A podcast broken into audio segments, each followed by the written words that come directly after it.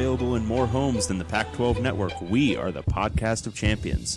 They give it back now to the 30. Or down to the 20. All the band is out on the field. I'm David Woods from Bruin Report Online. And here he goes. Miles Jack. And I'm Ryan Abraham from USCFootball.com. Liner going to try to sneak it ahead. Touchdown, SC. We are the podcast of champions.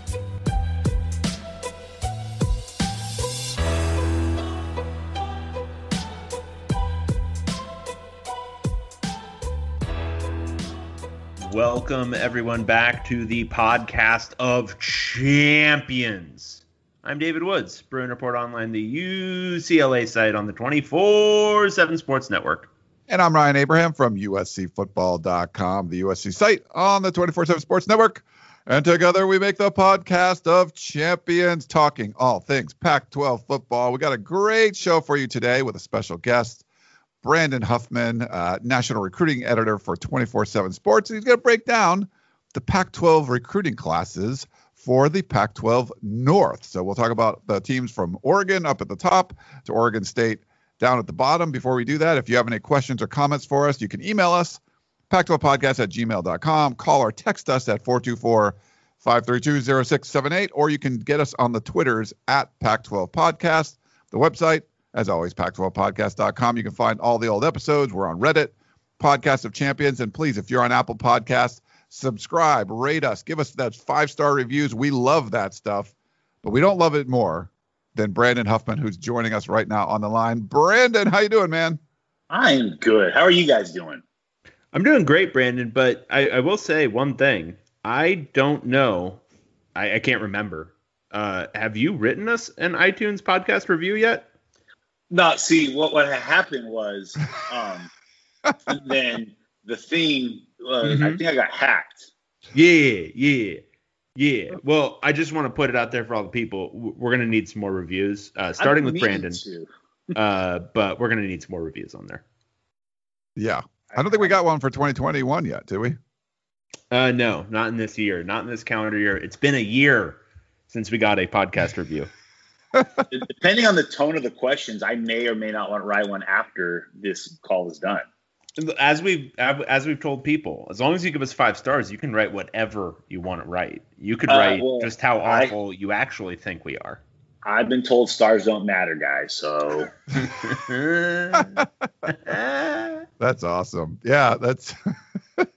but we, we we do love the reviews, so please please send them in, and hopefully uh, getting a huge guest like Brandon on the show will generate a few more of those reviews. But our listeners have been awesome. They're they're so funny when they write in, and there's some great questions. So what we're going to do is we're going to keep Brandon around as long as we can. We'll do questions with him the second wait, half hang of the game. Hang on, show. hang on, hang on. We Yeah. we need to lead this off with the right tone. Okay. Brandon, congratulations on the uh, Cleveland Browns winning a uh, winning a playoff football game. be right back. Going to write a five star review. They beat my Pittsburgh Steelers. That's not Oh. cool. It is cool. What was the the Steelers were 44 and 6 in the last 50 games in Pittsburgh against Cleveland. I think you can handle a seventh loss in the last 50 years. I, I really wasn't. I mean, I have a lot of friends that are big Cleveland fans. I wasn't upset. Uh, it wasn't a great year for Pittsburgh, even after the 11 0 start. Sort of a paper tiger thing. Really excited to see what uh, what they can do, the, the Browns can do against Kansas City. But congratulations, Brandon. We know you're a huge Browns fan, and there really hasn't been anything to celebrate pretty much in your lifetime. None. Nothing at all. Nothing but celebrating 0 and 16 seasons and having parades for 0 and 16 seasons. So I am enjoying it until the Chiefs win by 48 next week.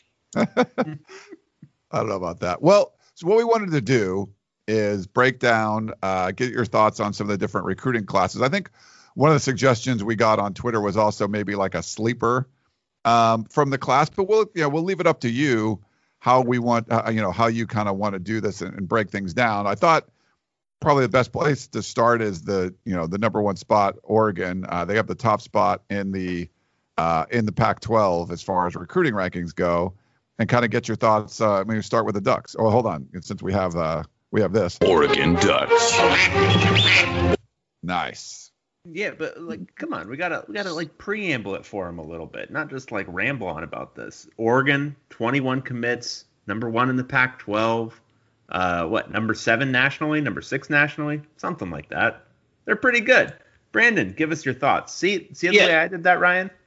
I, I like it. That's a that setup is perfect. It looks like a Justin Herbert pass to one of his receivers there. Thank you. I will take the reception. And yeah, you know, we we've talked about this before in recruiting circles. You really see a big jump in your recruiting efforts in the year following a successful season. And I think in year two of Mario Cristobal winning the Rose Bowl, they obviously had reason for optimism with the way their class ended, signing Justin Flowe and Noah Sewell the year before, getting Kayvon Thibodeaux, but really seeing the bump just in a you know elongated effort. I, I think when you look at their 2020 and their 2019 recruiting classes, those ended strong. They had a little bit of fluctuation at times, whereas Oregon jumped out in front really quickly with the 2021 class. Really, in the fall of 2019, when they got Jackson Light to commit, he was a top five center nationally. Keith Brown, the number one player in the state of Oregon, committed. And then it just really continued all the way down the stretch. There's still a few guys they're in the mix for, but I think if you look at their recruiting efforts this year,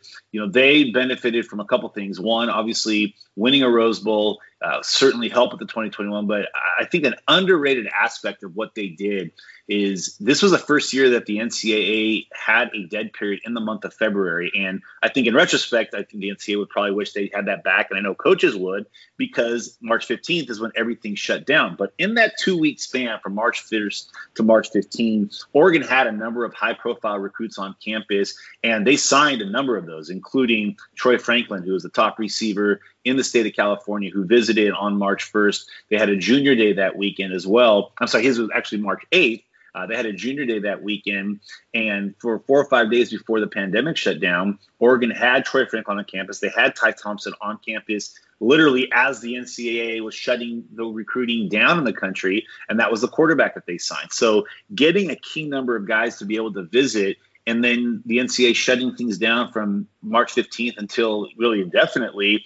Oregon was the last visit that a lot of recruits out west was able to take. So I think there was a perfect storm for them. And you look at their class; they filled the need at quarterback. They filled the need on the offensive line. You know, they there's a real strength on their in the recruiting class. You, they get a you know top 40 passer in Ty Thompson, but they sign five receivers. They signed four offensive linemen, including the top tackle out west in Kingsley Suamataia, the top interior lineman out west in Jackson Light. They got two very good tight ends uh, that are part of that five receiver class uh, in Terrence Ferguson out of Colorado, Maliki Matavao out of Nevada, and then receivers like Dont'e Thornton to go with Troy Franklin. Even losing a receiver late, uh, I, I, think you, they have to be really pleased with their pass catching haul. And they look over the defensive side. They did a really good job at linebacker. They did a really good job in the secondary. I think to me, what's the most notable thing about this class is they got three of the top five players in the state of Arizona. I mean, Arizona has been bleeding their top players to other Pac-12 schools for years, and you know, not just the Pac-12 to other schools. Period. The weekend of the Big 12 and Pac-12 championship game, all four quarterbacks involved in that game were Arizona products. Not one of those four players played for an in-state school, and Oregon has really made a living in the state of Arizona the last few years, getting the number one player in Ty Thompson, the number two player in Bram Walden, and the number five player in Jonah Miller. So if you look at what Oregon has done, is they took care of their home, they got the top player in their state. When to California got five players, when Arizona got four players, and then the other thing that they did is they went into Utah and got three top players there. Uh, a year after they got the number one player in the state in Noah Sewell, they go back to the state and get Sewell's teammate Kingsley Suamataia plus the number two player in the state in Jackson Light. So I think that's one of the most remarkable things of what Oregon is doing is what kind of impact they're having in the entire Pac-12 footprint. Looking Um, at the Oh, Oh. you go ahead. You, Look you at go the ahead because I took your first question, so you just go ahead. yeah, looking at the class, Brandon. Um, not a five star there, but I mean, you're talking about five of the top hundred players in the country, hundred national players. Uh, you know, five percent of those guys. That's pretty good. The two top offensive tackles on the West Coast, uh, and just you know, you look down the list, four star, four star, four star, just so many four star, highly ranked guys. I mean, this just seems like you know they're taking recruiting to another level there at Oregon. They had the top class in the Pac-12 last year, but this looks more like a top five kind of class putting together. Yeah, and I think one of the things that when you talk to Oregon commits, what they keep saying is that you know Coach Cristobal is trying to bring an SEC approach to recruiting, trying to bring an SEC style program to the Pac 12. And that's why you see a national reach in this class with players from North Carolina, from Texas, from New York, from Mississippi, two players from Maryland. They're not just settling in on the West Coast like Alabama, where Cristobal was at before. They're recruiting nationally, and they're a national brand. I think that's made them attractive to a lot of national programs, and they're getting elite players from these national schools, from these states that are on the other side of the country. You know, getting a guy like Dont'e Thornton, who's the number two player in the state of Maryland. You know, going down to Mississippi and getting a top three player in Isaiah Brevard. Going out to New York to get Seth McGee. Now, he's not your most conventional New York recruit. He's actually from Southern California, originally played at Grace Brethren as a freshman, played at Narbonne at one point was that Corona Centennial before moving back east. Uh, but he's another player. He's ranked number one in the state of New York. They went out to Maryland to get Damon David as well to go along with Dont'e Thornton. So I think what's the most you know significant part of their recruiting efforts is that they're not just satisfied getting the top players in the West, is that they're not afraid to go head to head with ACC and SEC and Big Ten schools to get those same players. And that's how you make a top five class by having a national presence. In in terms of kind of that recruiting profile, I'm looking at it, and Oregon in the last four years has had top 15 recruiting classes every single year, and in two of those years has had top 10 classes. Do you get the sense now? Um, obviously, a lot of that's been with Mario Cristobal, um, but do you get the sense now that Oregon has evolved into just the school itself has evolved into a recruiting brand that can I don't know, maintain something akin to this level of recruiting, even if they, you know, even if Cristobal eventually does move on to whatever SEC school offers him in a couple of years or or what have you, whatever happens. Um, do yeah. you think the the brand itself is elevated to that point?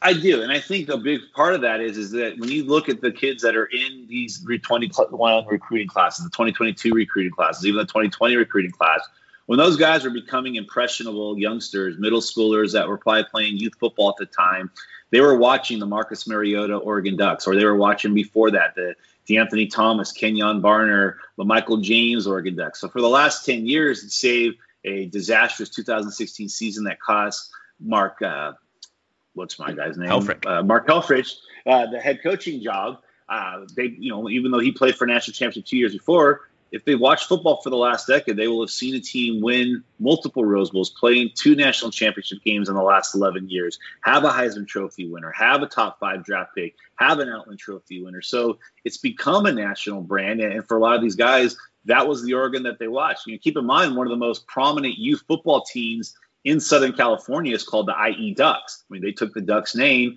And so these kids have been dreaming of wearing an Oregon uniform, or there's three or four players that they signed this year that played in the IE Ducks program, and now they're going to be Oregon Ducks. And that was kind of the, the mountaintop for those guys playing as youth. So I think it's definitely become a national brand. And I think they're they've been that way for at least the last five to seven years because of the success of 10 years ago when Chip Kelly really had it cooking and I think it's you know it's able to withstand it. That They've really only had a couple, one or two mediocre classes in the last 10 years, uh, despite having a coaching change after one guy was there for one year and having another coaching change uh, off a guy who maybe didn't have the recruiting energy that Mario Cristobal had in, in Helfrich.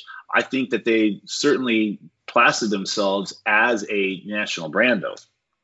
All right, uh, let's move on to it's the number three ranked team in the Pac-12, California Golden Bears. Nationally ranked uh, number 25, so a top 25 class, first time since 2011, I believe, for Cal, with uh, 18 players signing uh, letters of intent for Justin Wilcox. What do you got on the Bears, Brandon? I, I, love their class. I think this is one of the best classes that they've had. It's certainly one of the highest rated classes they've had in a decade since Jeff Tedford was there and since Tedford was still really recruiting on an elite national level. That coincided with when Tosh Lupoi was still at California. I like this class for what they did in Northern California, especially. I think if you look back at one of the most glaring holes that Sonny Dyke really had when he was at Cal was his inability to recruit not just the state of California, but most importantly, his inability to recruit Northern California. You look at how many players are featured prominently. I mean, shoot, in the in the semifinals two weeks ago, you had a quarterback from Northern California starting for Notre Dame. You had an All-American left guard who grew up you know, in the backyard of Berkeley in Aaron Banks, you had a All-American running back in Najee Harris, who another East Bay kid. And I think that if you look back at what Justin Wilcox inherited, it was a lot of guys with very little California ties. And so he made his staff very prominent with California, with West Coast recruiting ties, whether it was Marcus Tuiasosopo and Peter Sirmon, who had Northwest ties, but both had recruited in Southern California when they were at USC or UCLA. You had, uh, you know, recruiters like Burl Toller, who's a Cal alum, who's an East Bay product out of Bishop O'Dowd in Oakland, but had spent time in Central California. You look at what his staff had had, it had a lot of coaches that knew the entire Western footprint. You know, uh, Charlie Ragle, their, their who coached it, who's or uh, was a high school coach in Arizona. You look at some of the better players that you know Arizona or that Cal's had on their defense. They had been players that came out of Arizona, like Brett Johnson and Charlie Ragle, having the ties into Arizona. And we talked about how the state of Arizona has been bleeding. You know, he had been at Arizona, then came to Cal with Wilcox, and immediately Cal's recruiting efforts in the state of Arizona improved. And so it was important that he got the Western footprint kind of taken care of that Dykes ignored. But more importantly, they really made Northern California a priority. I think they had four players from the Bay Area that they signed in this class, all from the East Bay, and another three or four that were from the Sacramento area. And most importantly, they landed a kid out of De La Salle High School, Lamagia Hearns. Why is that important? Because his very his family is very connected in the East Bay in the De La Salle Pittsburgh football community, and he's kind of a Pied Piper where he plays for the KT Prep seven on seven program, and there is a very talented group of East Bay prospects in the 22 and 23 classes that look up to Lamagia, and that could end up being one. He's not their highest rated recruit, but he may be their most significant recruit they signed in this class. So they did a really good job in making the state of California, and it wasn't just Northern California. They ended up grabbing uh, three four star prospects uh, out of Southern California as well. Mavin Anderson. Derek Wilkins, both out of Orange County. Uh, they did still a little bit of national recruiting. They had one player from Minnesota and Bastian Swinney, who's a four-star offensive lineman. They also had a player from Texas, but the majority of this class was West Coast, and 11 of them, over half their class was from California. And I think if Wilcox can continue to sustain recruiting in the Golden State, that's only going to bring success to Cal. Um, looking at their you know top four recruits, at least in the composite, all offensive guys, um, and Cal's offense this year was dreadful. Uh, what's a good adjective? What do we think? Awful, terrible, putrid, dreadful, whatever. horrendous. How about They were ferocious. There we go. That's the word I wanted. Um, I, I just like to think of the, the text that I would get from you or Blair about certain things in previous games where you'd say poopy. Yes, yes, poopy. Poopy would be a good adjective for this one. Um, so I- I guess the question is, how many of these guys, or any of these guys, or who among these guys, do you think has, particularly on the offensive end, has the potential to be relatively immediate in their impact? And I'm I'm actually asking a little bit about quarterback because I was not impressed mm-hmm. with Chase Garbers in that offense this year, but even receiver or tight end. Yeah, well, and if you look at their top three rated players, they are receivers or tight ends. J. Michael Sturdivant's the highest rated recruit that Justin Wilcox has signed since he's been at Cal. Got him out of Texas. He picked Cal over LSU, Oklahoma, and UCLA on the 4th of July. And that was huge for Cal because in recent years, they weren't in the mix for guys that were considering LSU and Oklahoma, and they had been losing to UCLA for out of state recruits, but they were able to get J. Michael Sturdivant. And then the biggest win, I think, of their recruiting cycle, even though he wasn't as highly rated as Sturdivant, it's got to be Jermaine Terry. I mean, here's a kid who grow who grown up 10 miles from the Cal campus. And he comes from a school that had two previous Cal commits who both ended up at UCLA when it was all said and done Kenny Walker and Tack McKinley. So Jermaine Terry's got a precedent at his school of Kennedy High School stars leaving but staying in state. He had the opportunity to go pretty much anywhere in the country he wanted. Had offers from Alabama, from Florida, from Ohio State, from Michigan, from Oklahoma.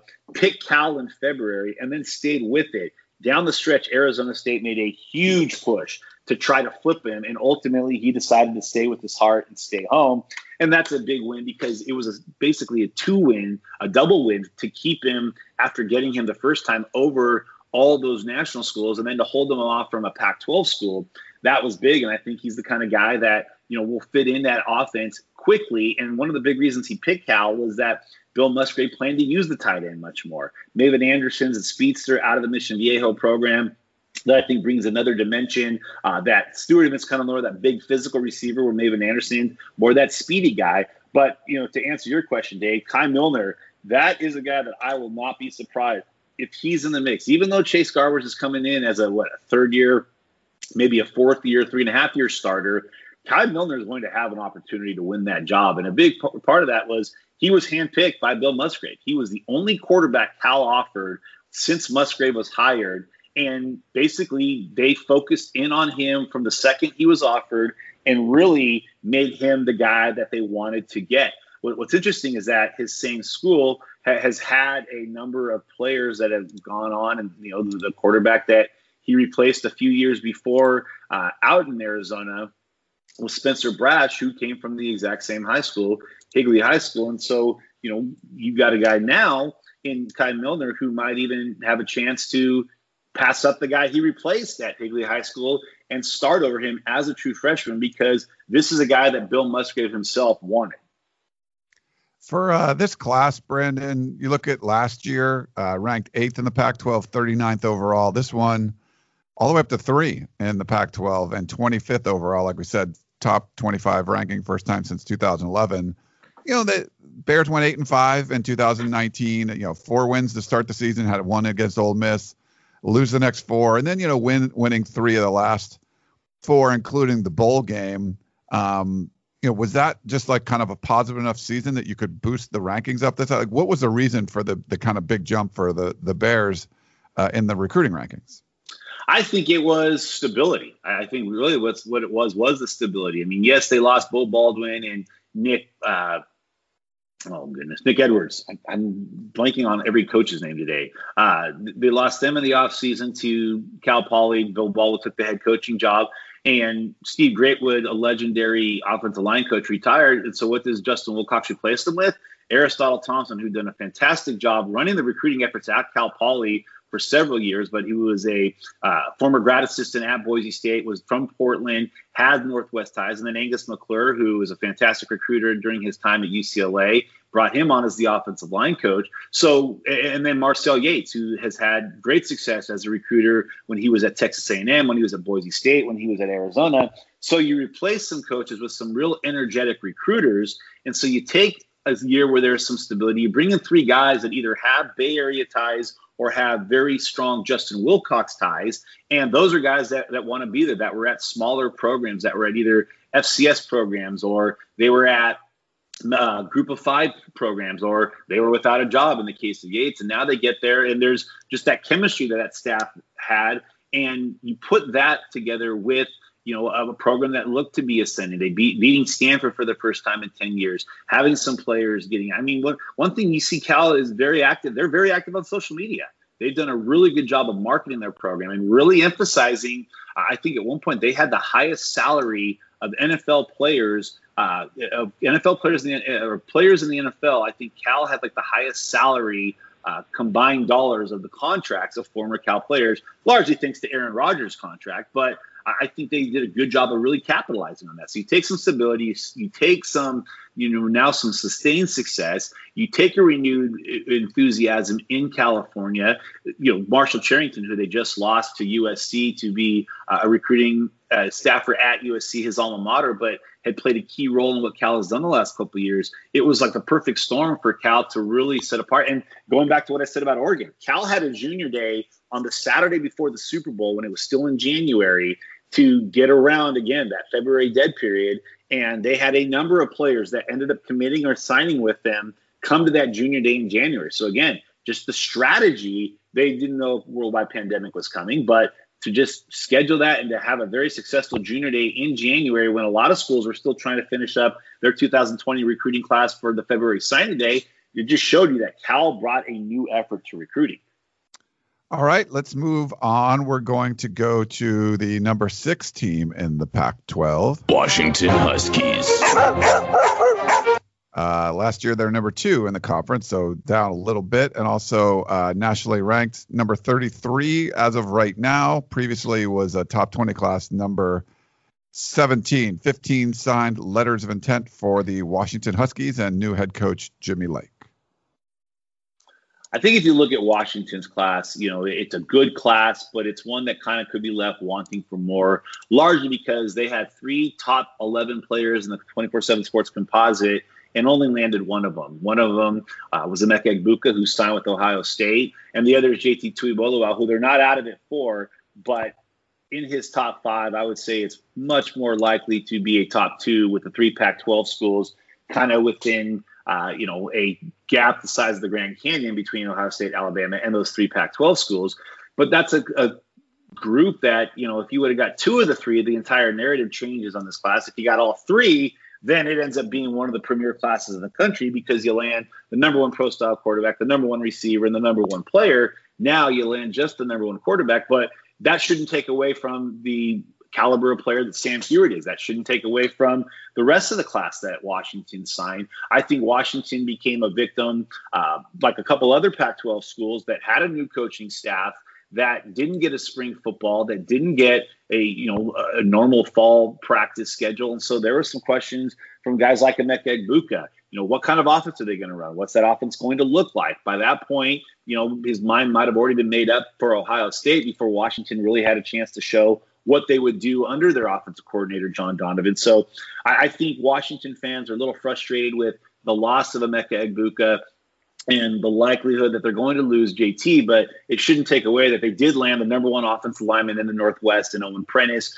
who will end up being a four year starter, assuming they play football this year, out of O'Dea High School. They beat Stanford and LSU for him. And he's, I think, the second player that I could think of that in the last five years he committed to Washington after being admitted into Stanford, and the other was Elijah Molden.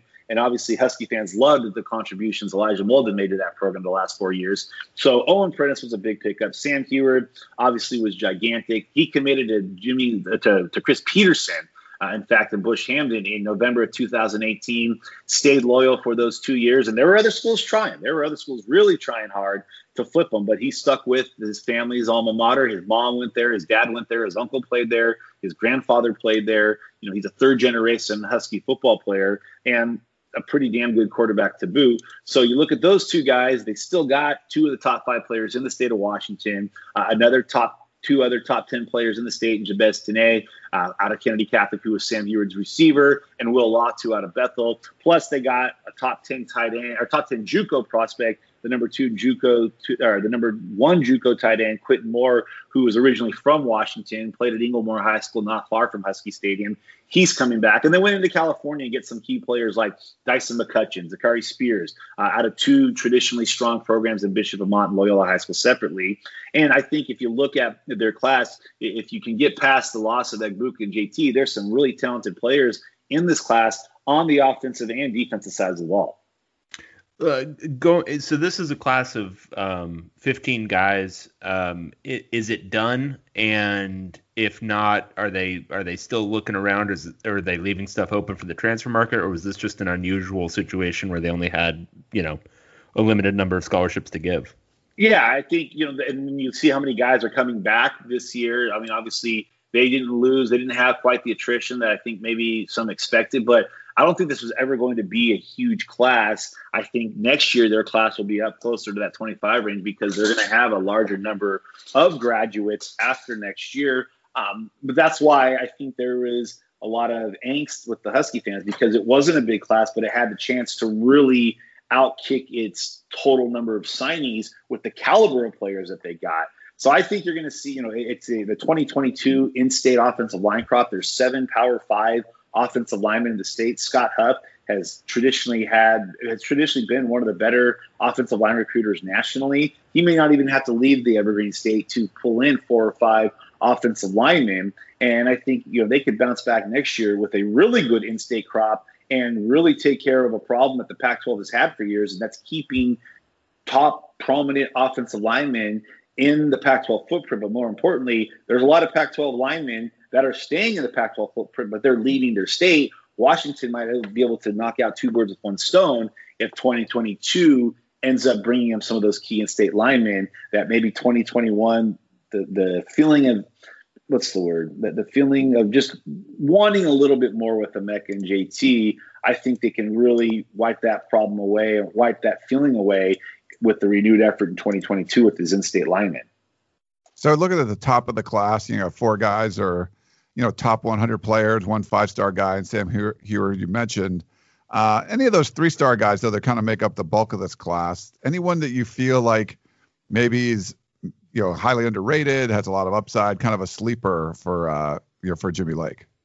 Yeah, I think the guy that I'm probably the most intrigued by is Robert Wyrsch. He's still relatively new to the game of football, and he's 6'7", 270, and, and you know has a frame and, and a body that could end up really being a you know pretty competent and you know talented offensive lineman with a couple years of development. Uh, so I'm really intrigued by him on the offense side of the ball. But the name that probably is the most intriguing is Maurice Heims, and he's super intriguing because he still hasn't played a down of varsity football. He's originally from Germany, moved to the U.S. when he was a sophomore, was at a couple schools on the East Coast before finally settling in at Santa Margarita in the Trinity League. But because of his transfer rule and it being ruled an athletically motivated transfer, he was forced to play JV football last year for Santa Margarita. So he has not played a down of varsity ball, but he's 6'5, 230. He had offers from, you know, really all over the U.S., including Penn State. I saw him at the Under Armour camp back in February. He would blow by offensive linemen and get past them, but then he would go back to the linemen to engage with them to let them block him because he's still relatively raw. He's only been playing the game for a couple years and he's still new to football. But the physical upside, I mean, he, you just can't, you don't find a lot of six foot five, 240 pounders this new to the game with so few bad habits. So he's a guy that I expect will probably redshirt for a year, learn how to play the game a little bit more under Pete Kwiatkowski and Jimmy Lake. But a guy with extreme amounts of upside because he's just so new to the game, but bursting and boiling over with with untapped upside. All right, Brandon, let's move on to our next uh, class. We're going to go uh, to the Pac 12 North number nine ranked team, Stanford Cardinal. And Stanford has 15 players in the class. Eight have signed letters of intent, and other seven are commits. another team like Washington that dropped uh, previously number three last year in the Pac 12 down at number nine uh, right now, and then nationally number 54 for Stanford Cardinal, and last year was a uh, top, you know t- number 21 uh, in the in the country. This is a weird Stanford class because in years past, when you saw Stanford involved with the kid, you usually felt pretty good about Stanford landing said kid, and then this year you have a class where there was a number of players that were admitted into the university who ultimately picked a different school. You have other cases where, you know, Stanford quarterback recruiting has been, what's the word? Interesting. We'll call it that, to, to be, for lack of a better term. It's a class that has had a Davis Mills who was the number one quarterback in the country before injuries just really derailed what should have been a pretty promising career at Stanford. And you saw signs of it at times this year, uh, but the injuries never fully let him be what he could have been. Then you have a year where they get a Jack West and a Tanner McKee, and they have to wait for McKee to come back from his LDS mission. West looks in over his head at times when he's in there. So what do they do in the 2021 cast? Well, they have a quarterback who started one game as a quarterback, as a varsity quarterback, and that's Ari Patu, who has Pac-12 ties. His father Saul played at Oregon. His brother Oren plays at Cal. Ari is a ridiculously talented quarterback but what he's lacked is experience. In his freshman year, he backed up Michael Johnson Jr., who was at Sheldon High School then. His sophomore year, family moved to Seattle, settled in at Rainier Beach, looked like he was ready to take over the reins. And in the second game of the season, broke his leg and he was out for the year. His junior year, his family moves to Sacramento and he goes to Folsom High School, where he was easily the most talented quarterback at the school. But instead, a guy who had waited his turn for three years to be the starter was a starter. So Ari Patu had 16, 17 offers with one start under his belt. A lot of talent, a lot of upside, but he has very limited reps as a starting quarterback. And so that's what Stanford's going with in this class. And, you know, hopefully they, they play football in California so we can see Ari in action. But, you know, there's not the elite star power that we've been used to in the last few Stanford classes, where they get a top 100 guy or two, uh, uh, you know, a class that's full of all Americans. This is kind of a blue collar class, if you will. And, you know, maybe this is what Stanford needs. They've had a lot of players that were highly rated end up in the transfer portal in the last few years, whether it's a grad transfer, whether as you know they just didn't feel the fit there. Some guys that have left early, some guys that left before they were probably ready. You know, maybe this is the class that kind of gets back to the basics that Stanford really thrived with under Jim Harbaugh and early on in David Shaw before they started becoming a recruiting juggernaut. But it's a unique class in that there isn't one superstar that you can say, oh, this guy is going to be really good. What they do have is a lot of really good high school players that if they can make that transition to being really good college players, Stanford can continue to show that 2019 was just an anomaly. You're an incredible diplomat. Like truly incredible. You're like, you know, this might turn out great. You know, a lot of under the radar guys, a lot of good high school performers, but like you help with these rankings. Like is this the worst Stanford class uh, in like 15 years? Because that's what it looks like to me. I, I, yeah, I mean, because we've been used to the Stanford classes in the last few years that have, I mean, it wasn't but five years ago, four years ago, where they signed Walker Little, Foster Sarell, and Davis Mills, three of the top 10 players in the country. A year ago, you know, they got EJ Smith, who's Emmitt Smith's son. They got Myles Hinton. They went big on the NFL bloodlines, but they had, you know, four or five All American type of players. The year before that, Austin Jones, Tristan Sinclair. I mean, they uh, we're used to seeing Stanford kind of have their pick, and if they were in on a guy, they usually got the guy. You know, in years past, they'd go out of state, they would go across the country and get elite prospects who had pretty remarkable recruiting sheets and get them. This year just seemed to be a little bit more off, if you will. And I think you know, Stanford, it's such a unique university. We, we know that they have different academic requirements than the rest of the country.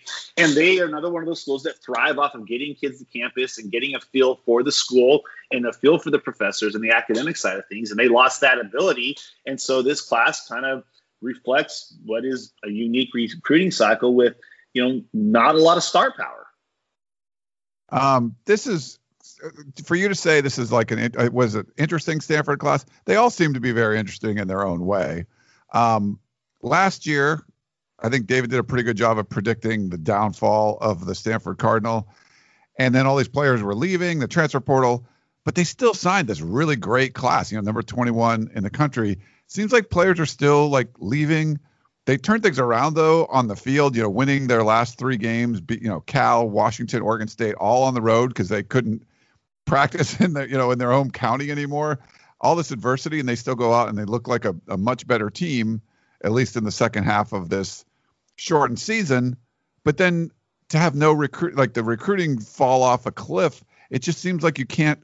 It's like you can't have everything at once. I don't know, it seems like last year should have been a worse recruiting class, and this year should have been better. And it's reversed. I, I, it's just hard for me to understand how Stanford's going up and down on the field and also in recruiting.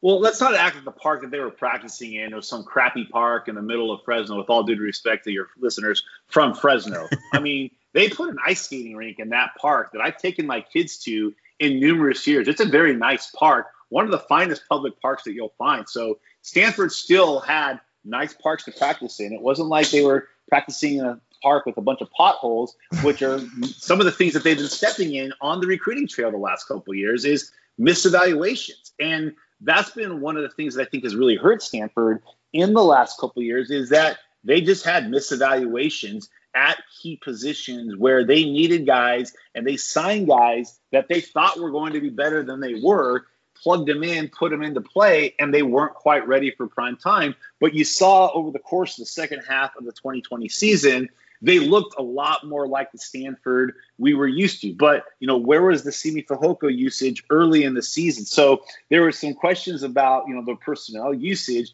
but that same thing can be looked at from a recruiting standpoint is their recruiting evaluations in the last couple cycles have been off. And I think, you know, Dave, you, you said I'm being too nice. I'll be kind of a jerk right now. Jack West was a curious recruitment and a curious player that they recruited and kind of a weird recruit to ride as that quarterback when they knew that Tanner McKee was still going to be on a serving his LDS mission, so they weren't going to get him for two years. And really, what I think the biggest issue has been has been their quarterback recruiting and their quarterback evaluations because not only did they sign Jack West in 2018 and then Tanner McKee in 2018, though he was recruited as a 2020 quarterback, they didn't sign a 2019 quarterback. They didn't recruit a 2020 quarterback. They had Jay Butterfield, who's now at Oregon, who's a Stanford legacy. His dad was a former starting quarterback at Stanford, who waited and waited and waited for Stanford to offer, ultimately committed to Oregon because Stanford was waiting for Tanner McKee. And then when they have quarterback injuries and quarterback depth issues, they didn't have anybody to turn to. So I think that right there is probably the most glaring issue with Stanford that they've just made some bad evaluations and some misreads at key positions so that even when they had a bad 2019 season and a better 2020 season, I think that they were in somewhat of a hole and somewhat of a rut when it comes to recruiting. And I think that when you look at the recruit, and we talked about it earlier in the show with Oregon, you know, when you have a season that you go four and eight, now you've got to convince that 2021 class that 2019 was an anomaly. And instead of getting that one bump, you might have gone the other way where Stanford maybe suffered from the fact that they went four and eight to the point that a lot of guys were a little bit skeptical of the program. All right. Um, always interesting with David Shaw. Let's go on to our next team. Washington State Cougars. Uh, since they're they're tenth in the Pac-12, we're giving them the meow instead of the roar. Uh, number ten in the Pac-12, that's what they were uh, last season. 19 players have signed uh, letters of intent, plus another commit, and right now uh, nationally ranked 58th. Uh, last year was 55, so pretty consistent from year to year. But we're going to see, you know, you're hoping to see some sort of bump with Nick Rolovich and uh, looking like he's taking his team in the right direction. But what are your thoughts on the the Cougars, Brandon? I, you know, I mentioned this earlier with Washington and not having the ability to get guys on campus and with a new coaching staff, even worse than what Jimmy Lake had experienced. You know, Nick Rolovich, and the only other coach that had a harder road to hoe was Colorado with Karl Dorrell getting hired after signing day.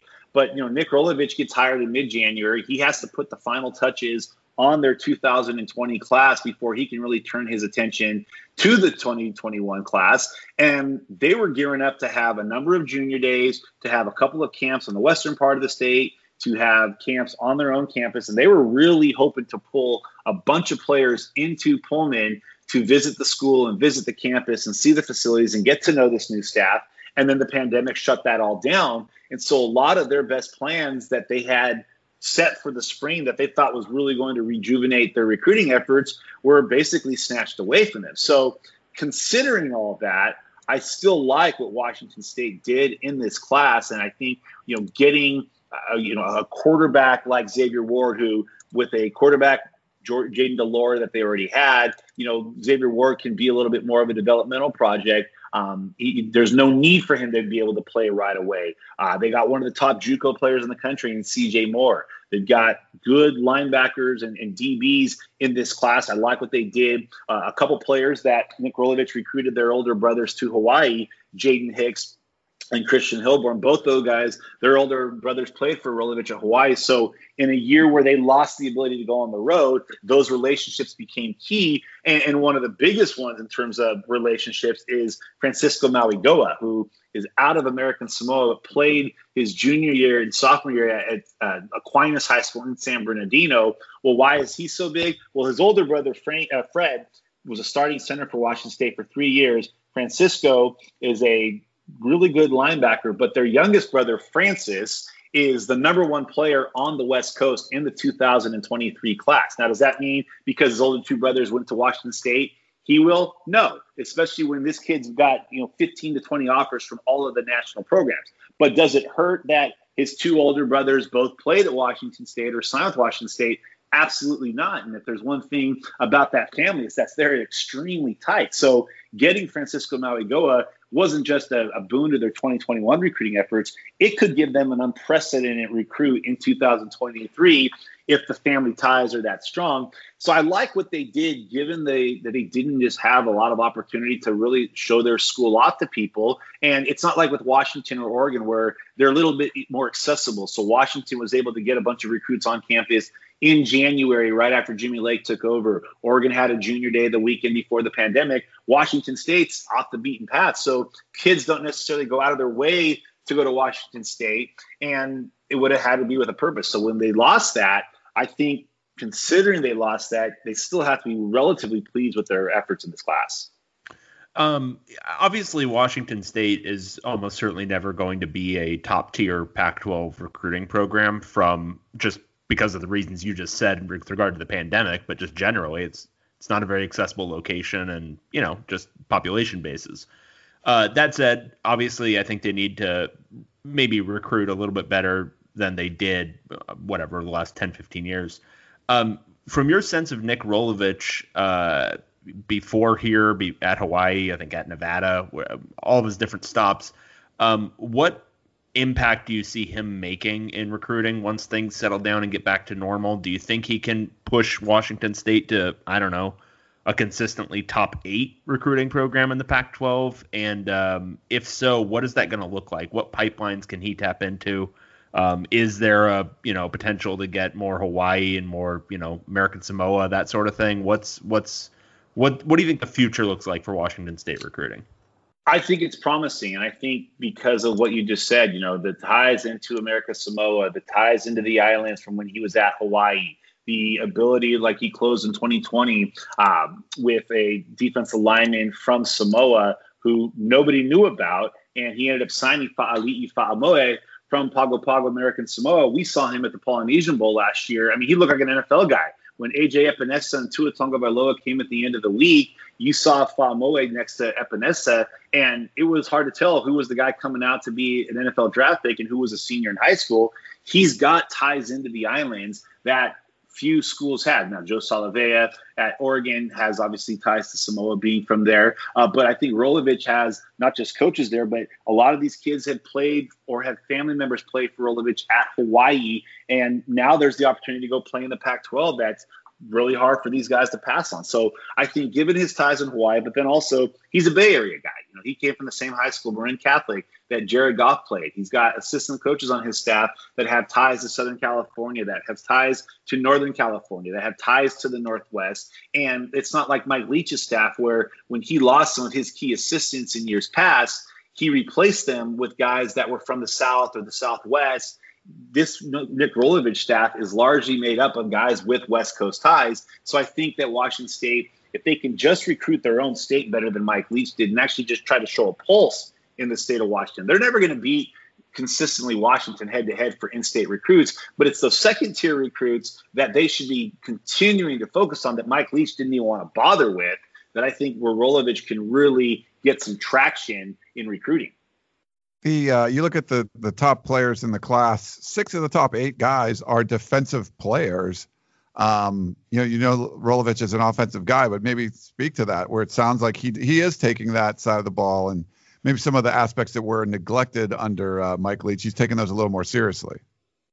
And I think that that's something that you really need to do when you're there. Is you've got to focus on the entire football program, the entire depth chart, all positions, not just offensive, not just getting signing seven receivers. I mean, it's one of those things where, yeah, maybe skill position players are a little more sexy to the average fan, but your recruiting class is going to need its share of defensive players and its linemen and its defensive linemen and its offensive linemen. And I think that, you know, Rolovich has a pretty good defensive coordinator and a rising star, in my opinion, in the in the industry in Jake Dickert.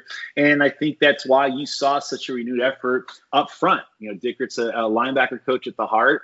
And I think if you look at this class, that you see there was a renewed effort in that front seven to get guys that can play. But at the same time, if you look at Washington State's offense this year, there wasn't a Gabe Marks type. There wasn't a uh, you know a Dezmon Patmon or a, uh, the receiver that they had from City College of San Francisco was his name. I forget. Lord, I'm forgetting everybody. I'm getting old. Uh, but the the receiver that they had a year ago, they didn't have like an explosive big play receiver that really scared offenses this year. They had some good solid receivers, so they'd go out and get a CJ Moore, who was a top 200 player when he signed with Oklahoma State out of high school, and in a great offense at, at Oklahoma State. And he recognized that there still is a need for some key players and some key contributors on the offensive side of the ball. But I think from a just a pure philosophical standpoint, he know, knew that there was a need in that front seven. And so he goes and gets nine players that are either defensive linemen or linebackers. That shows a guy who recognizes his depth chart and does some really good internal scouting and said, we need to get things shored up at some key positions here quickly. All right, our last team in the Pac 12 North, and we're going to need some explanations here, Brandon. We have Oregon State Beavers. right now dead last in the Pac 12 rankings and 115th nationally, 50 places behind number 11 Arizona, the next worst class in the Pac 12. Only eight letters of intent were signed. Uh, four transfers are coming in. Well, what's going on here, Brandon? We thought Jonathan Smith was building something here. This is not looking like a, a recruiting class you're going to build upon. Well, yes and no, because I think that Oregon State is making it a point to really hit the transfer portal hard. And I think that we've seen what they've done with the transfer portal in previous years, where they've gotten guys like a Tyjon Lindsey. Uh, Dave's big fan of Tristan Gebbia. I know he's a longtime fan of him. Uh, so there's another guy that they went into the portal for. But I think that what we've seen with Oregon State is that they realize maybe it's a little bit more difficult to get players to come to Oregon State out of high school. So what do we do? Well, now we maybe have to hit the portal harder because at that point you're dealing with guys that aren't necessarily looking for the unimportant things like the best community atmosphere, the best college life, the best uniforms, the best facilities. They're now realizing they're one more transfer away from irrelevance and maybe never fulfilling their dreams of playing at the next level. So they're taking this recruiting process a little more serious this time through. And I think that what Oregon State's going to continue to do is find guys that are in the transfer portal that have the ability to play in the Pac 12, but maybe needed a different reason this time around to be convinced that Oregon State was the best spot for them. And by doing so, I think that they're finding guys, and especially I, know that it was shelved earlier this week. Uh, but I think that there is going to be a renewed effort to get the one time transfer rule passed. And once that's done, I think you're going to see Oregon State really hit the portal hard this offseason to find guys that are more quicker ready needs so that they can fill some of those positions. Remember when Jonathan Smith got hired, you were coming off a really, really ugly departure from Gary Anderson. And it kind of you know ruined their recruiting efforts where you had the the coach that was the interim coach at the time offering guys that maybe weren't necessarily Oregon State caliber players but trying to get himself the job and understandably so um, you know trying to hire or uh, sign guys that he thought would be good fits for him but I think Jonathan Smith had to do such a huge job of cleaning up the recruiting efforts that Gary Anderson left him that it took him a while. So he made it a point to hit the transfer portal, which kind of coincided right about with the time that he took over as the head coach. And that's been kind of a, a moving project and a moving target since. So it's interesting because I know, um, you know too, uh, UCLA is at least looking to supplement its class in a similar way, but certainly not building the entire class around it. And Oregon State seems to be doing this to a much greater extent. What's your sense looking at other programs nationally? Is is Oregon State like the one program doing this, or are there a lot? And in that vein, do you think the transfer market is going to suddenly get um, maybe a little bit competitive the same way high school recruiting has gotten insanely oh, competitive? I, I 100% believe that the transfer market is going to be just as busy, if not busier, more than ever. I mean, obviously, we're in unprecedented times. We have more players in the portal than ever before but you're going to see more and more schools work out of the portal. And, and here's why there's a lot of states that football wasn't played this fall. There's a lot of states that there's no guarantee that football will be played in the spring as part of that typical fall season. So you're California. now expecting California. You're now expecting college coaches to rely solely on junior film. And now keep in mind that you may have some 2022 targets that you are interested in, but they haven't played since their sophomore year. They missed that key transition spring between their sophomore and junior year. Now they don't have any junior film. And, you know, we know if we're going to have a senior season. I mean, who knows where we'll be in 10 months from now, nine months from now. But now you're expecting high college coaches to rely on a kid who only has sophomore film. So you're going to find that, hey, at least we're familiar with these guys that are in the portal. These guys are at least 20, 20 year old, year old men rather than 16, 17 year olds who were 15 the last time or 14 the last time they put pads on. There's a little bit more certainty, if you will, with guys in the portal. So I think you're going to see a, a higher amount, besides the higher amount of guys going into the portal, I think you're going to see a higher amount of schools focusing on the portal just because there's a little bit more familiarity with guys in the portal. With uh, only the eight guys signed, like you said, Brandon, is they're still for the February signing period, the the later signing period, the more traditional one.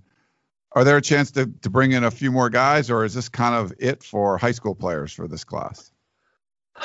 Well, since my target market that I normally try to be optimistic with is not typically going to be listening to the podcast of champions because they're young and probably watching TikTok, I will say it very candidly. It's going to be very hard for guys to get offers because I've had a number of Pac 12 programs tell me we're done with 2021 kids. We are not even bothering recruiting them. We've moved on. And what that really sucks for is the players in, play, in California and in Washington and in Oregon and in Nevada, where the season has been played, and in Hawaii as well. I mean, there's a very, very strong likelihood that Hawaii doesn't have high school sports period this year. In fact, there's already been some whispers that there was not going to be any football in the state of Hawaii, uh, and that was supposed to be announced at some point. If that is the case, then I fully expect you know the 2021 kids in Hawaii to be done. You know, because if they haven't gotten an offer by now, it's never going to come. And I think that schools are now realizing again the portal is going to have plenty of options in it. Let's just stick with the portal. Yeah. All right. Well, great breakdown of the uh, Pac 12 North teams. We're going to take a break and answer some questions, but there was a tweet from Jon Wilner I wanted to get your reaction on. He was researching top teams for 2021 with an eye on the quarterbacks, and he lists Oklahoma, Georgia, Clemson, Alabama, Ohio State, and Ohio State, uh, and Iowa State. And all of those quarterbacks are from the West. Uh, four of them from LA, and two of them from Phoenix. Is that a that's a that's a Pac-12 problem? I would think that is definitely a Pac-12 problem. Like I said, when you've got four quarterbacks in the state of Arizona from the state of Arizona playing in a Pac-12 championship or Big 12 championship, and not one of those guys plays for Arizona and Arizona State. You know, and you look at these other states, the DJs and the Bryce that comes from two USC and UCLA pipeline schools. That's a Pac-12 issue. Yeah. All right. Well, let's take a quick break and we'll come right back and answer your questions.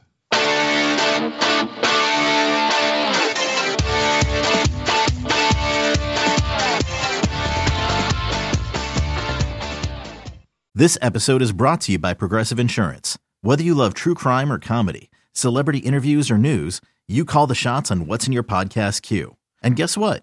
Now you can call them on your auto insurance too with the Name Your Price tool from Progressive. It works just the way it sounds. You tell Progressive how much you want to pay for car insurance, and they'll show you coverage options that fit your budget. Get your quote today at progressive.com to join the over 28 million drivers who trust Progressive. Progressive Casualty Insurance Company and Affiliates. Price and coverage match limited by state law. Okay, picture this. It's Friday afternoon when a thought hits you. I can spend another weekend doing the same old whatever, or I can hop into my all new Hyundai Santa Fe and hit the road. With available HTRAC, all wheel drive, and three row seating, my whole family can head deep into the wild. Conquer the weekend in the all-new Hyundai Santa Fe. Visit HyundaiUSA.com or call 562 for more details. Hyundai, there's joy in every journey. All right. Everyone got to stretch your legs during the break? You all cool? I went for a run. I to the fridge?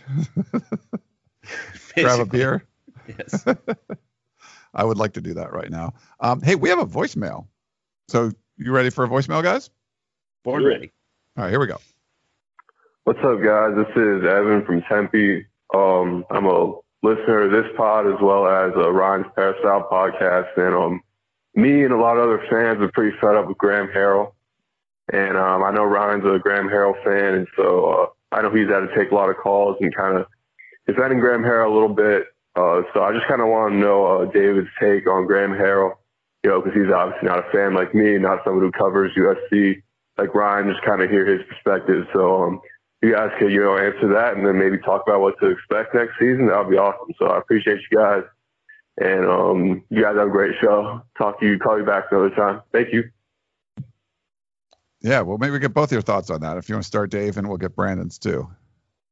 Yeah, um, I think the USC offense took a big step back this year. Um, I, from watching from the outside, I don't know how much to pin on Harrell himself, or if it was just kind of a general, you know, just some malaise type stuff. I know there were some injuries in the running back room, um, and I know Kedon Slovis had the kind of weird thing where it may have been injury related, where the ball was just kind of not coming out of his hand particularly well. But he didn't play anywhere near as well as he did last year. Um, and I thought, you know, the running backs, particularly Step, was not the guy he looked like at times last year. So I think there were some potentially personnel, you know, legit like, oh, those guys are kind of dinged up, so that's a problem.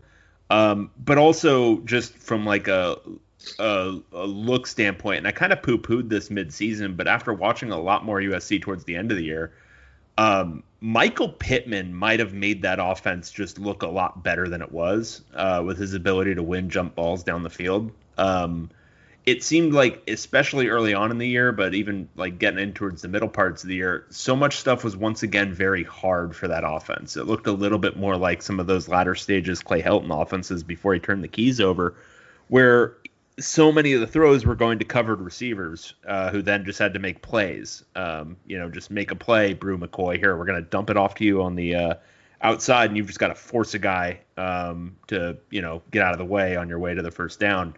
And to their credit, they often did it because they're really talented dudes. Um, but I didn't see as much mastery uh, from the offense as I saw last year. Um, it did look like it was more of a struggle this season, and I think it was twofold. I don't think it was entirely Harrell's fault, but I think the uh, the whole complexion of the thing was was uh, a little bit worse than last year, and I think some of that, whatever extent you want to put it, some of that has to fall on Harrell's shoulders. For me, I, I think we're used to seeing, you know, going back to when Lane Kiffin was the head coach there we're used to seeing kind of the featured usage of one receiver who they just ride and ride and ride. And like Dave said, you know, Michael Pittman obviously was a tremendous part of that offense in 2019. And Slovis really felt comfortable getting him the ball. And it seemed like this year there, and maybe maybe I'm wrong, but it seemed like there was more of a concerted effort to spread the ball around. So where there wasn't a feature receiver, I mean, if you have a receiver like a Amon-Ra St. Brown or like a Drake London or a Tyler Vaughn, maybe you ride one of those guys. And it seemed like in the efforts to spread the ball around, it's kind of like the old phrase: if you don't have one quarterback, if you have two quarterbacks, you don't have one quarterback. And in this case, you had four receivers, but you didn't have one receiver. And maybe because they tried to spread the ball around and he tried to show that he wasn't a one read quarterback in that you know version of the raid. I think that there seemed to be, and couple that with was he ever really right physically? The ball didn't seem to have the juice. Even in that first game against Arizona State, there was a couple throws that he had that made you wonder was he all the way recovered uh, from the injury in the Holiday Bowl? And it just seemed like they were trying to do many different things. I, mean, I think Dave. If you remember when UCLA tried to do that Brett Hundley's junior year, where they tried to let him be f- focused more as a passer rather than do the things that made him so successful those first two years.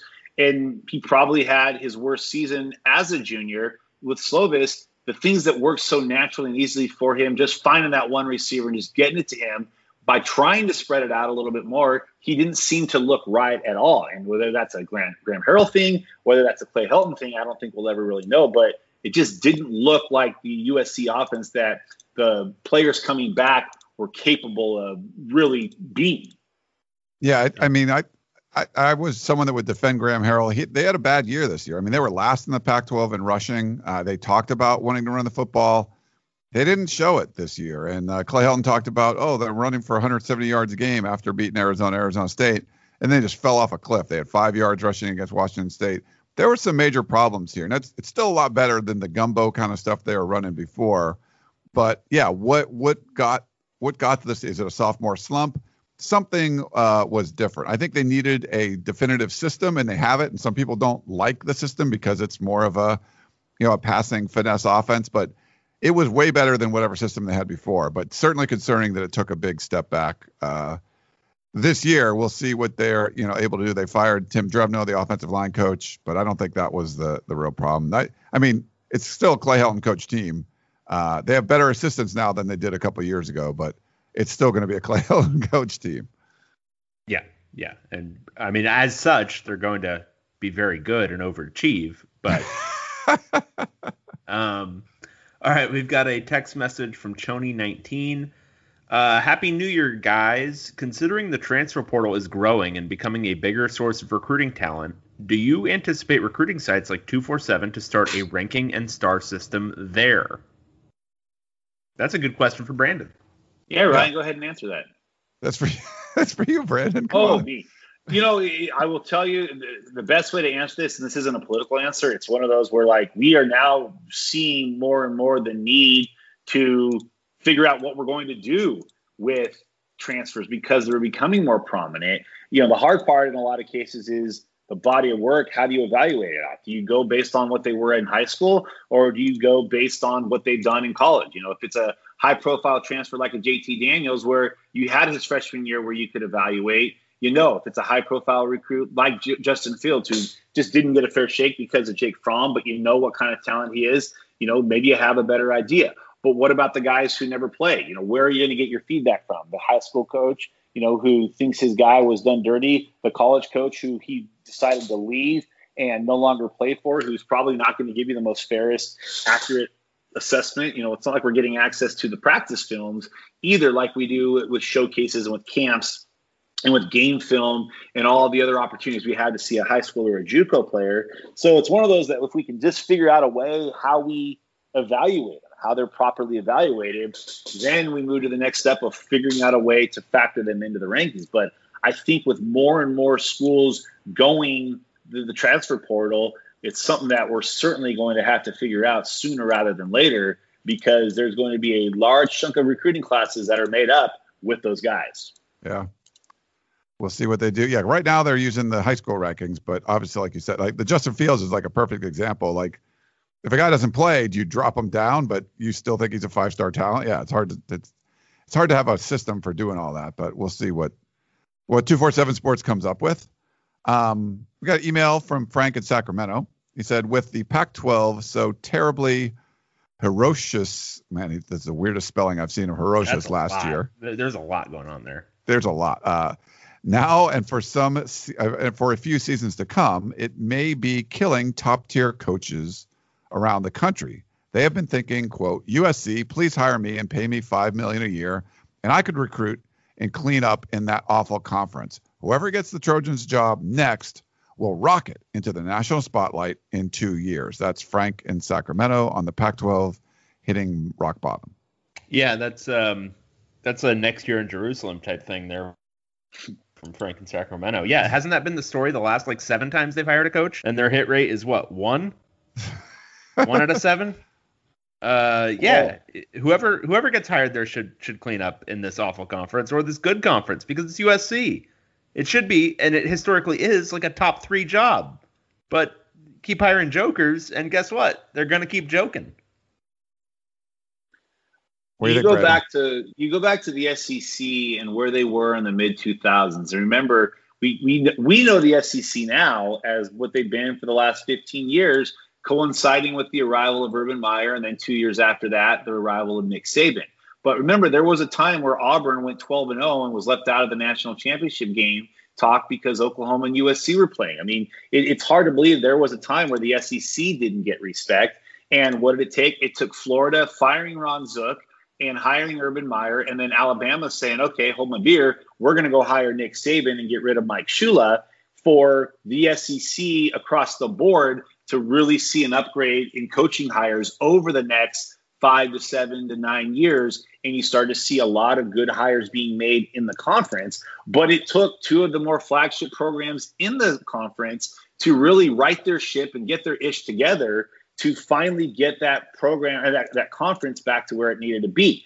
And I'm not saying that, you know, USC is going to hire Urban Meyer, he's going to have immediate success at Florida, or he's going to have immediate success like he did at Ohio State. But what I'm saying is the conference is very ripe for the taking from a evaluation from a recruiting standpoint where it can't get any worse. Now, the flip side to that is I think the expectation that, oh, a new coach at USC is going to convince all these kids to stay.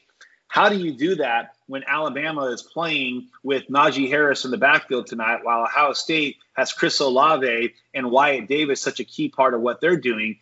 These West Coast kids have always been open to leaving the region to play their college football, but never has it been more obvious that, hey, I can go to these national programs and I could succeed. I can get drafted. I could probably win a national championship while I'm there and have the best possibility of my own player development happen by being at that school. The SEC or the, the, the Pac 12, besides the fact they need some coaches that can really revamp the recruiting efforts, you know, and, and keep those kids home, you got to win with those guys as soon as you get them there. And so you can't have a two to three year, you know, getting familiar period with that coach. He's got to come in and turn stuff around immediately, much like Pete Carroll did back in the 2000s.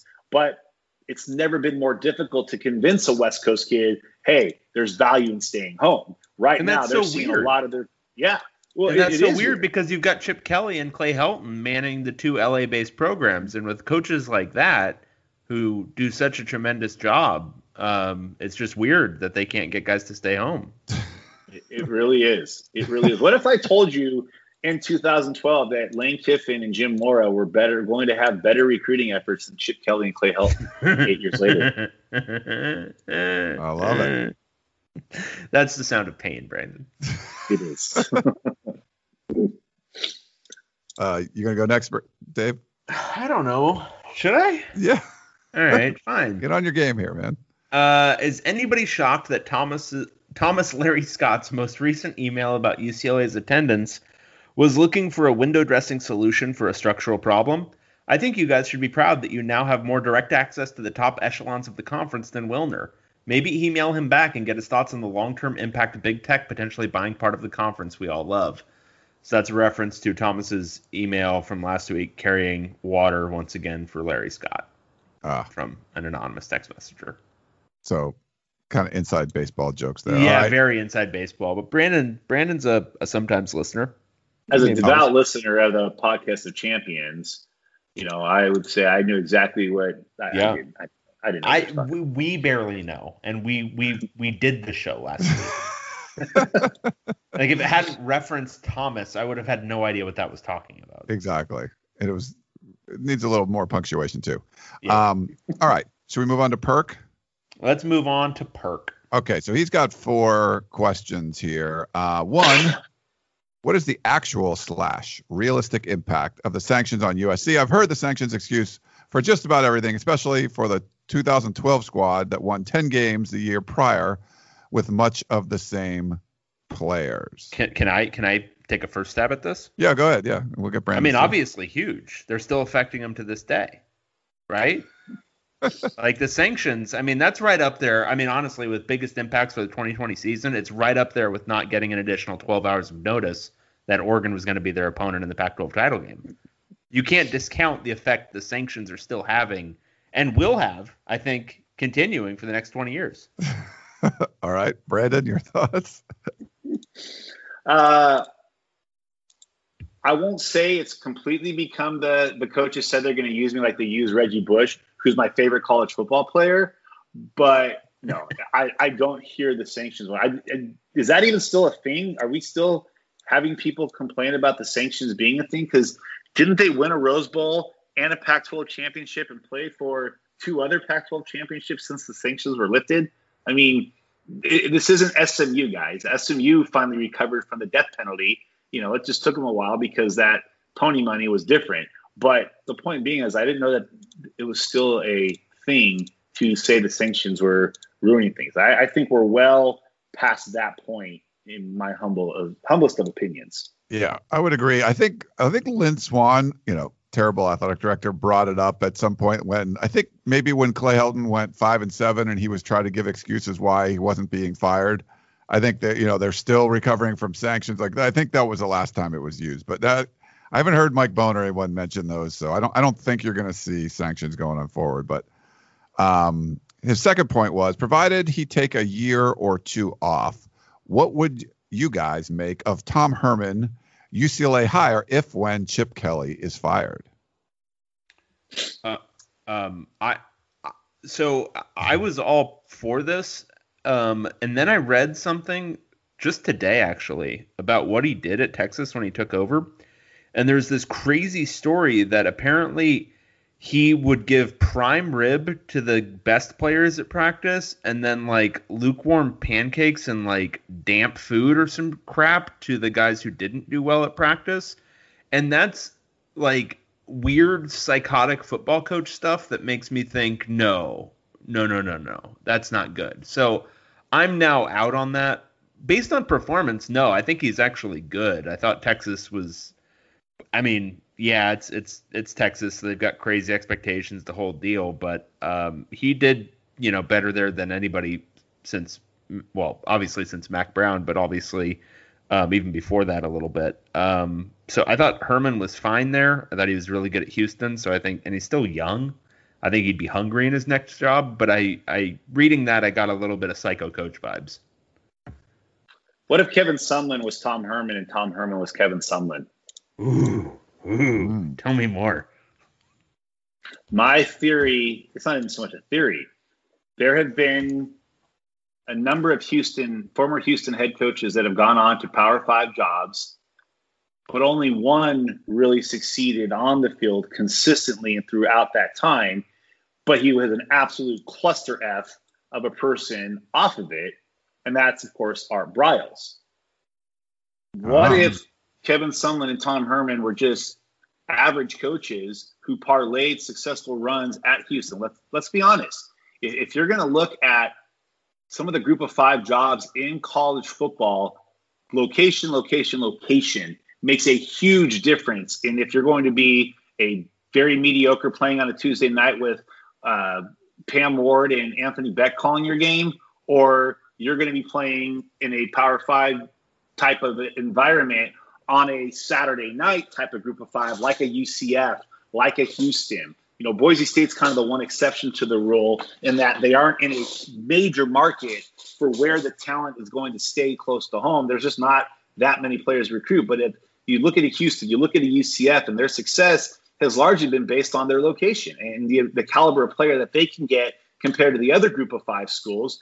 So, what if Tom Herman was basically Kevin Sumlin 2.0 and that both took good programs with a few above average players? I mean, remember, Tom Herman was the guy who did convince Ed Oliver, an elite five star defensive tackle, to stay close to home. And then he left for a job that he wasn't necessarily prepared for.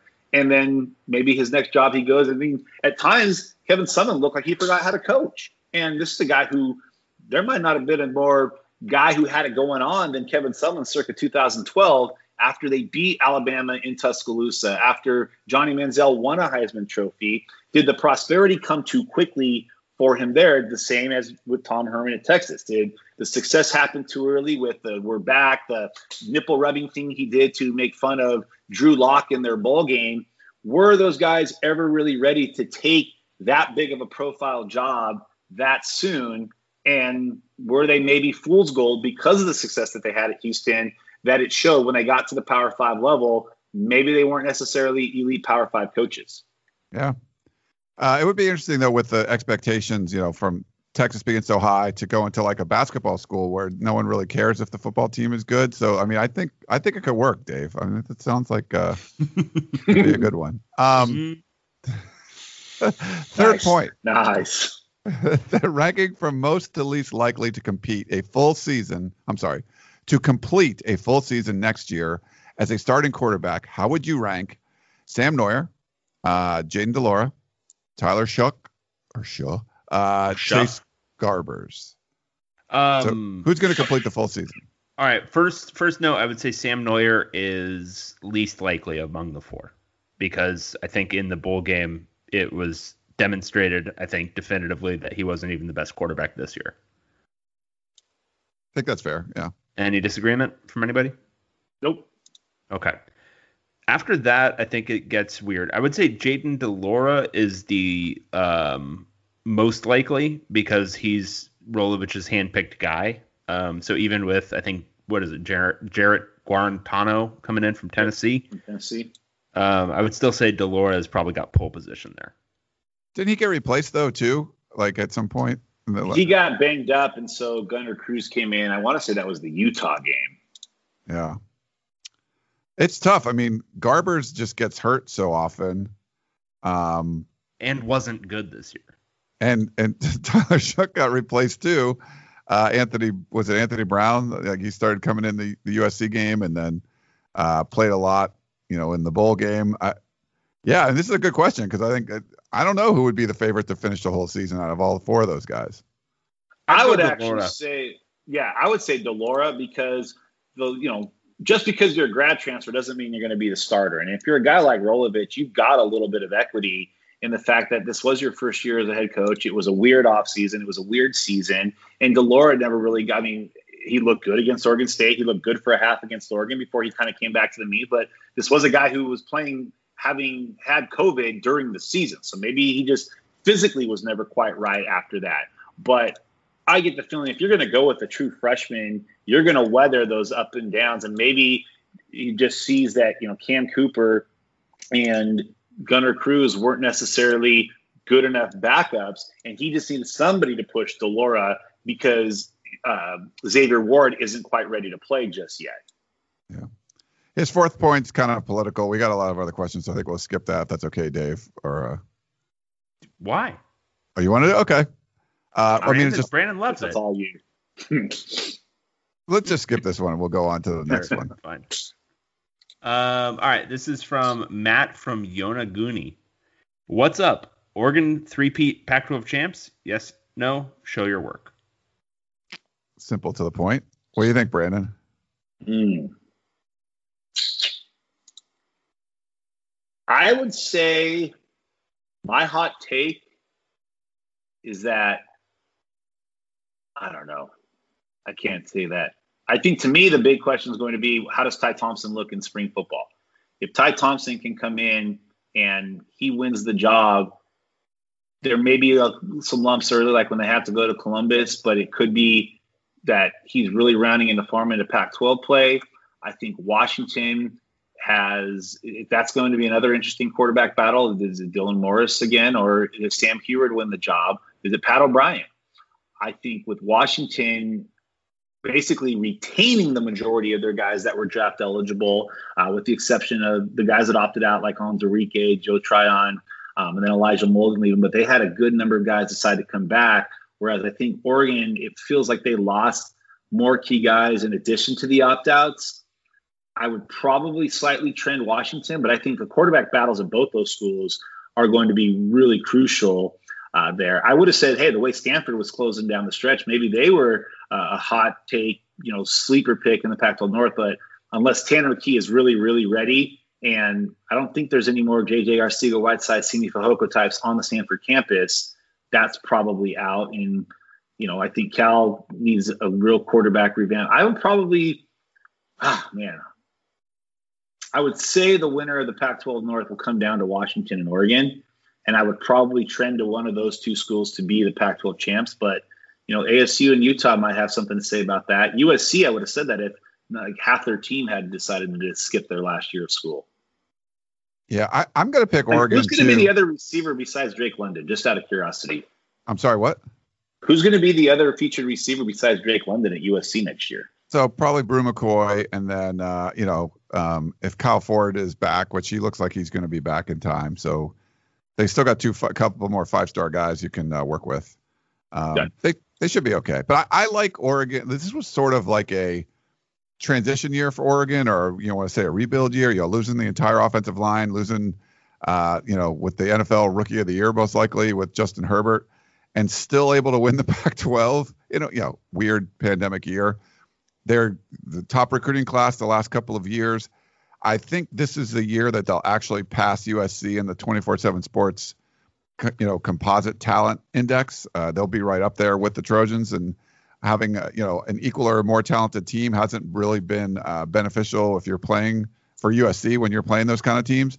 So I feel like this will be they can build on a weird 2020 that they still end up winning the conference. So yeah, I, I think they're going to be the favorite to win in 2021, and I think they will. Uh, Oregon lost to Cal this year um, in football, and uh, they also lost to Oregon State. Uh-huh. Um, they beat UCLA in a game they should have lost. Uh, they beat them by three. Um, and then they beat USC, so I guess that's nice. But they lost to Ohio, Iowa State by 17. I guess my point is, um, Oregon kind of sucked this year, um, and this was their most. That was talented Dave Woods team. that said that, not Brandon Huffman at David Woods. Yeah, yeah. No, please bring it to me. they Um, kind of sucked and won the conference, which is that's but but that's not okay, good for but, but let's go back just a little bit because you were talking in the advance of that game that no, it wouldn't actually be winning the conference because they're an invalid whatever North champion because they didn't even play Washington. Washington may have been the best team in the league. They just didn't really get a chance. But I guess my point is, yeah, on any given day they can beat USC because the whole conference was kind of a joke this year. But Oregon was among them, and I don't know I, the way they played this year. I was not impressed what it looks like without because uh, we almost have to reevaluate now based off of how good Justin Herbert looks in the NFL. Because um, we were knocking him throughout his Oregon career as not, you know, oh wow, he's he's not that great. Why are people talking about him so good or so well? And um, and then it turns out that he's like you know one of the best like probably five quarterbacks in the NFL already as a rookie um and uh and that just makes me think well okay this offense suddenly looks like you know kind of a mess with Tyler Shough and how much was Herbert covering for things and is Mario Cristobal just Jim Mora on an accelerated timeline so I guess my point here is yeah they may have all the talent in the world but I have some questions about the coaching I have some questions about the development I have some questions about the schemes um, so I guess my point here is I'll take the field. So no Oregon. All right. Um, we have uh, email from Matthew in Mountain View. All right now in the Zodiac Killer. Hello, gents. As one of the four known Stanford fans, I would like to officially absolve Dave of having to sing All Right Now. Why, you may ask? You see, I actually like the song. It bring, brings back many fond memories of Stanford football and basketball games, and I'd rather not have those memories sullied by an egregiously bad performance. Wait, wait, wait, wait, wait. Step off here. All right, Matthew, I was with you until then, but egregiously bad, it would be bad. Let's let's not talk about anything like it, it wouldn't be good. But egregiously bad. You've never even heard me sing. It's fine. It's whatever. It's like pure dad in a shower, but it's fine. It's right. like totally fine. It's not egregiously bad. Step off with that. He says, and what if Dave disagrees with my prediction of his singing ability? Well, then, prove me wrong, Dave. Prove me wrong. So we'll save that one probably for another year. Your, we still have to do your uh, your solo performance.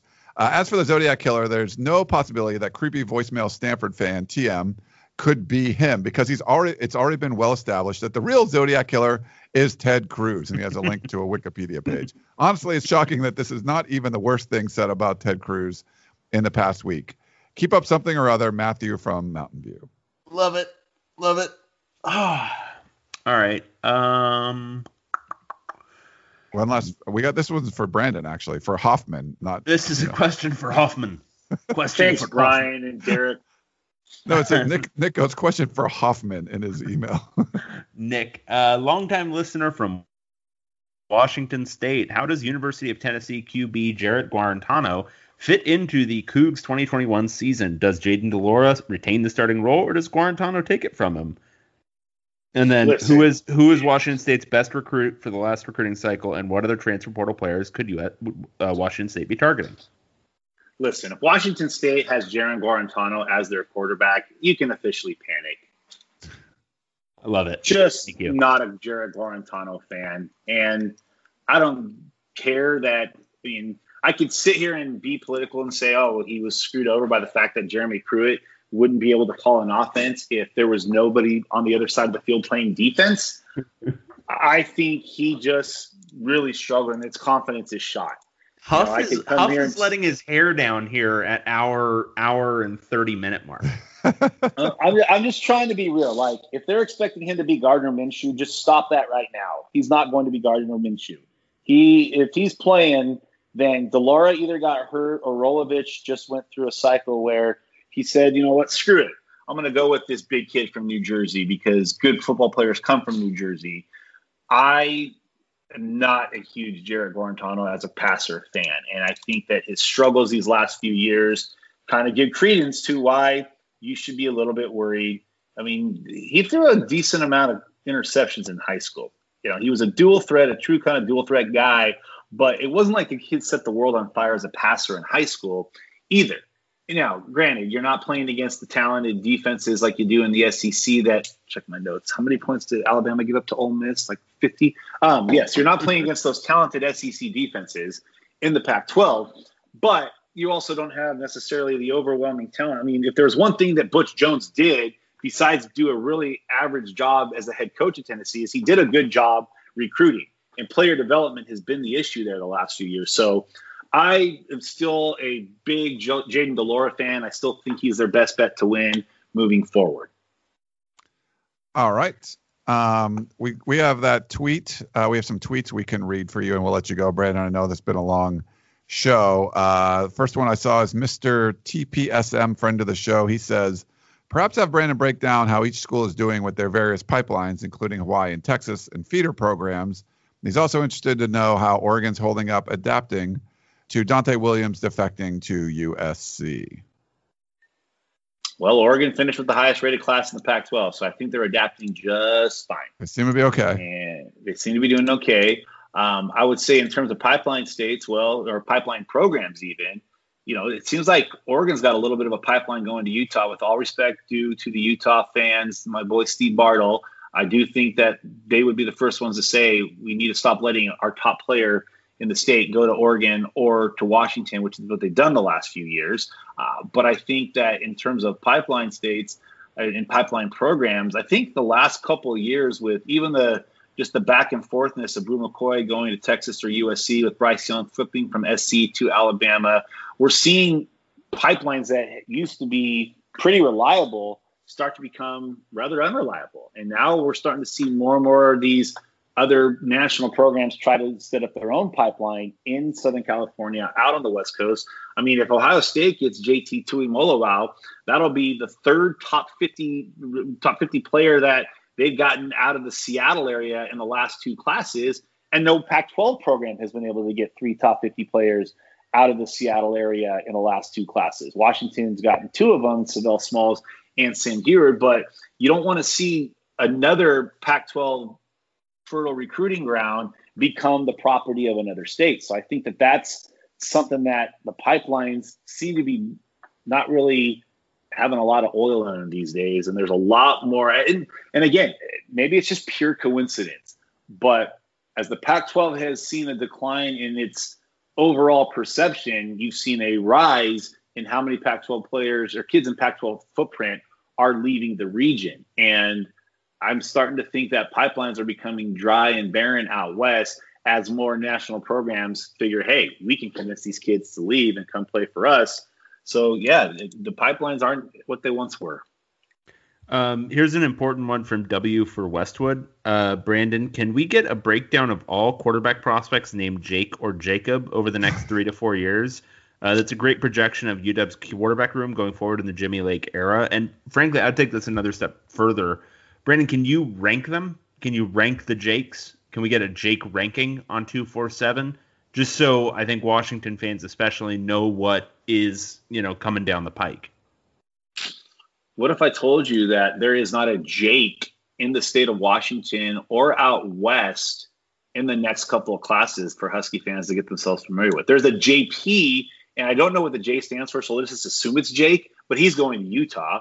He's I know Dylan Washington. Dylan Morris is Dylan Jacob Morris. So can we get a next level where you look at middle names and then I know in your role you do talk to a lot of recruits. Can you convince one of these kids, these hypothetical kids who has it as their middle name to then maybe go by that name? Like could we could we work a little bit here is what I'm asking. We we could work. We could always try because I think, you know, if you don't give the effort, you're not willing to do the job as it is. So maybe somewhere down the line, there's like a Sam Huard who's like his third middle name. I know my nephew, my brother's weird, and they gave my nephew two middle names. So maybe it's like Sam something or other, you know, Jacob Huard. But I think the Jake train might be like the rest of the West Coast. It might be drying up. Wow. That's uh, that's that's distressing. I, I I've we've we've talked about it on the show, but we think um, the quarterback for Washington it should be like, you know how like the the Stanford coaching roles they all have like a title associated with them. The Washington quarterback should just be the Jake. Like Dylan Morris is the Jake. He's Jake.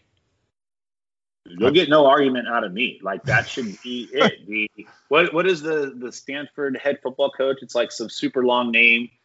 You know, director of football Bernard Shaw, like director Yeah, exactly. of football. George Bernard Shaw, director of football. yeah. Um, That's awesome. yeah, just like the the Jake of leading the offense, Sam Huard Yeah, Yeah. love it. or Dylan Morris. Uh, Brandon, we had a couple Washington fans uh, tweet at us uh, at Bundle Up Four and at Bow Down seventy nine, basically about um, was this a letdown for this Washington State class with you know two of the top three prospects in the state missing out on those guys? Was this a failure? What What do you think for Washington's class? You know, I, and I know I said it on the show that, that earlier that you know this class could be leaving them wanting for more, but I don't know that I would say it's a letdown. I would say if this becomes a trend for the next two cycles, when there's a good amount of talent and they lose guys, then maybe it's something to really worry about. You know, they're only a year removed from having the composite number one player in the state. Uh, Sav'ell Smalls staying home. There were, you know, two years ago where the top composite player in the state stayed home. So it wasn't like this has been going on. I mean, the, the interesting thing is if you go back and look at Steve Sarkisian's time at Washington, with the exception of the 2011 class where he was able to land Kasen Williams and Austin Seferian-Jenkins, Sark had a hard time keeping in-state kids in state. The next class after he got Kasen Williams and uh, Austin Seferian-Jenkins, he lost Zach Banner and Josh Garnett, who were both Washington legacies, lost them to other Pac-12 programs. Both those players ended up winning Rose Bowls in their career on the outside, interestingly enough, in what would have been Zach Banner's fifth year senior year at Washington. Washington made the playoffs, but I think Josh Garnett winning three Pac-12 titles and a couple Rose Bowls, it didn't hurt him winning the Outland Trophy. That I think the problem is is that you have two elite players like JT and Emeka. You want to keep those in, but I think if there's anything that's maybe encouraging is that there's a newfound respect for the state of Washington's high school football with national programs starting to set up shop in Seattle to try to recruit those kids. I mean, shoot, both Ohio, I'm sorry, both Texas A&M's head coach Jimbo Fisher, who when he was at Florida State, and Dan Mullen at Florida, got in trouble by making an illicit video uh, visit to a school in Seattle. So, I mean, what if imagine being in a time where an SEC and an ACC school got a secondary violation, but also a primary violation that ended up giving them pretty tough sanctions, if you will, for visiting a kid in Seattle as a recruit. So, if anything, if they next two, three classes, they start losing those in state kids to other programs, then maybe there's something to worry about. But if there's probably one way to, to put a smiley face on it, you could say, hey, the state of Washington has never been as more thoroughly recruited as it's been the last couple of years. And that's giving respect to those prospects in the state that if we can keep a couple of them a cycle, then we'll be okay. The interesting thing is, I mean, you guys are both covering LA schools. LA loses top players all the time. Arizona, Phoenix is losing top players all the time. The Bay Area is losing top players all the time. So Seattle, I think, and, and UW especially, they're kind of dealing a little bit more with what the rest of the Pac-12. I mean, Utah, even with the success Kyle Whittingham has had there, he's losing players in the state of Utah to other Pac-12 programs all the time. I think Washington is now kind of experiencing a little bit more what the rest of the Pac-12 is that as there becomes a rise in appreciation for the caliber of player in your backyard, so does your recruiting effort become that much more difficult when you're going against national programs. And now Seattle is finding, and Washington's finding what USC and UCLA and Arizona State and Utah have had to be, and Cal have had to deal with for the last few years that West Coast kids want to leave, and there's no longer a monopoly on keeping those kids home. All right. Brandon Huffman doing such a great job. He's a national recruiting editor for 24 7 Sports. Follow him on Twitter at Brandon Huffman, H U F F M A N, not Huffman. Um, Brandon, we spent, you know, an hour and 40 minutes of your life wasting time with us. We appreciate it. Thank you so much uh, for coming on. Hey, fellas, it was great to talk with both of you. I appreciate you having me on. Beautiful Brandon Huffman. All right. Well, that's going to wrap up our show. Hope you guys enjoyed it. Great stuff from uh, Brandon Huffman. Next week, we'll try to do the Pac 12 South. I don't know. We could get Brandon back on if, or we could do Biggins or, or Angula or something. Have you thought about this, Dave? No, you didn't. Of course not. have I thought about what's going to happen next week? No. No. No, I haven't. Yeah, I have to set all this stuff up. So, well, uh, whatever I decide, we'll just David will go along with it, and uh, we'll talk to Brandon. I don't know, Brandon. Would you want to do the South too, or do you? You Let's know, do the South. you want? Okay, we'd love to have Let's you do back. it. Let's roll this shit back. Let's do it again. Yeah.